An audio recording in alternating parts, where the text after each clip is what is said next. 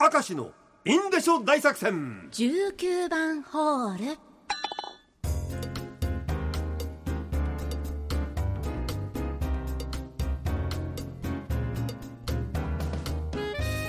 さあ今日も張り切ってまいりましょう、はい。秋田県バイデンジョンはハイテンション。ありがとう、はい。何を隠そうこの私。幼少の右利はいわゆるデベソ系の男でした、ね。これを隠し続け大人になった頃やっと引っ込み出す、うん。えー喜びました、でもへそのごまがたまるようになりこれはいかんと綿棒で取ったんです。時々おいにをチェックしたりなんかして人間みんなそうだよね、しばらくしてうたた寝していたら急に腹が痛くなりこれがいわゆる迷信だと思っていた。へそのごまを取ると腹が痛くなるということを実感した瞬間でした、へそ付近が赤くなっておりました。はあ。それからはもう綿棒は使わないようにしておりますという。何事も取りすぎは良くない、うん。これは本当にあの専門家の話を聞いたおじさきれいにした方がいいよね、これはね。本当にね。伝説でも土地で何でもないから本当にやりすぎるとダメみたいだからね。そうですね。はい、さあ北広島のクミンさんですちら屋上の話。お。息子たちが小学校の中学年になりサンタクロースの存在を疑い始めた頃のお。クリスマスイブのなる夜我が家は2階の窓から1階部分の屋根に降りられる構造だったので、うん。息子たちが寝静まってからその屋根に夫の大きな長靴を履いておりいかにもサンタクロースが窓に向かって歩いてきたみたいな足跡をつけました、うん、うん。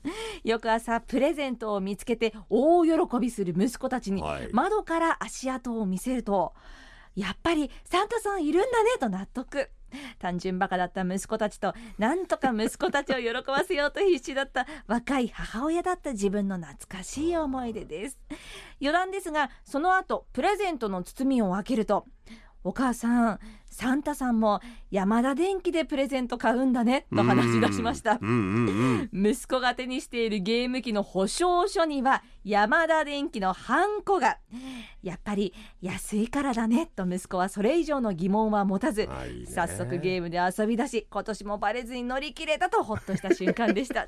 まあ素直なお子さんでよかったですね。ね可愛いですね、まあ、私だったらひねくれた子供でしたからね「お母さんトナカイの足跡がない!」とかあーひねくれてるサンタさんだけじゃダメなんですか？サンタさんのソリのレールの跡もない!」みたいやーあれは親だみたいな。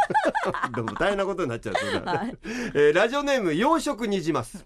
えーこの番組でだいぶ前だったかもしれませんが自分のラジオネームの由来みたいなテーマでやってましたあありね。という。当時私はリアルタイムで聞いていたのですがラジコが利用できることを知らず聞き逃すことが多かったので投稿をためらっております、もちろん今はしっかりと全部聞いておりまあす。さて私のラジオネーム養殖にじますの由来ですが、うんはい。私は養殖されたニジマスみたいな体型だからです。えそういうことなんですか？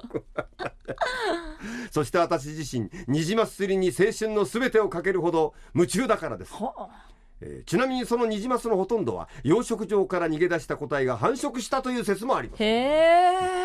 養殖されたニジマスみたいな体型だからですって。俺は詳しくないけど養殖のニジマスとはい逃げ出した野生のニジマスって体型が違うの？やっぱ養殖の方があこうことこう油の乗りがいいのなってるんじゃないですか？コロンとした感じなの？顔も違うのかな？野生のニジマスのがちょっとあの獰猛な顔しあてるとか。キリッとしてる感じ。そんなことねえのか？変わんないでしょうね。どうなんだろうなそれなさあ瀬戸内町の高橋さんです。先週いただいた試着室のあれこれです、はい。僕は20代の頃洋服屋さんで店員さんとして働いていました。ああそうかそうかそうか、ん。でて洋服屋さんといえばボスズボンの裾上げです、はい。お客さんの足の長さに合わせて裾を折り返しピンを打つのですが、うんうんうんうん。たまにものすごく足が臭いお客さんがいるのです。あの納豆でもないしちょっとなんか蒸れた。ススコンブでもないしみたいなあのまあねいらっしゃってもちろんお客様ですから失礼のないように、くせえなこの野郎って言えないね言えないたいんだけどねもうねん匂いの帰れみたいなお前買わなくていいみたいないやダメ失格ですよそれってその匂いなどみじんも感じさせないように笑顔で「長さはいかがでしょうか?」などと声をかけるのですが、内心は「くっさー」と思いながらなるべく呼吸を最小限にとどめて接客していました。夏場冬場に限らず足の臭いお客様には少し苦労した思い出があります。なるほど。ん。これね息をちょっと制御しながらってさ、はい。息に出ないそれは。お客様。あ 長さは。あ大丈夫ですか絶対普通に喋れないですよね。はーってやった後さ息思いっきりって吸い込んでやってくっさくっさみたいなさあれやると吐いた以上吸うから人間はね大変なことになるから気をつけましょう。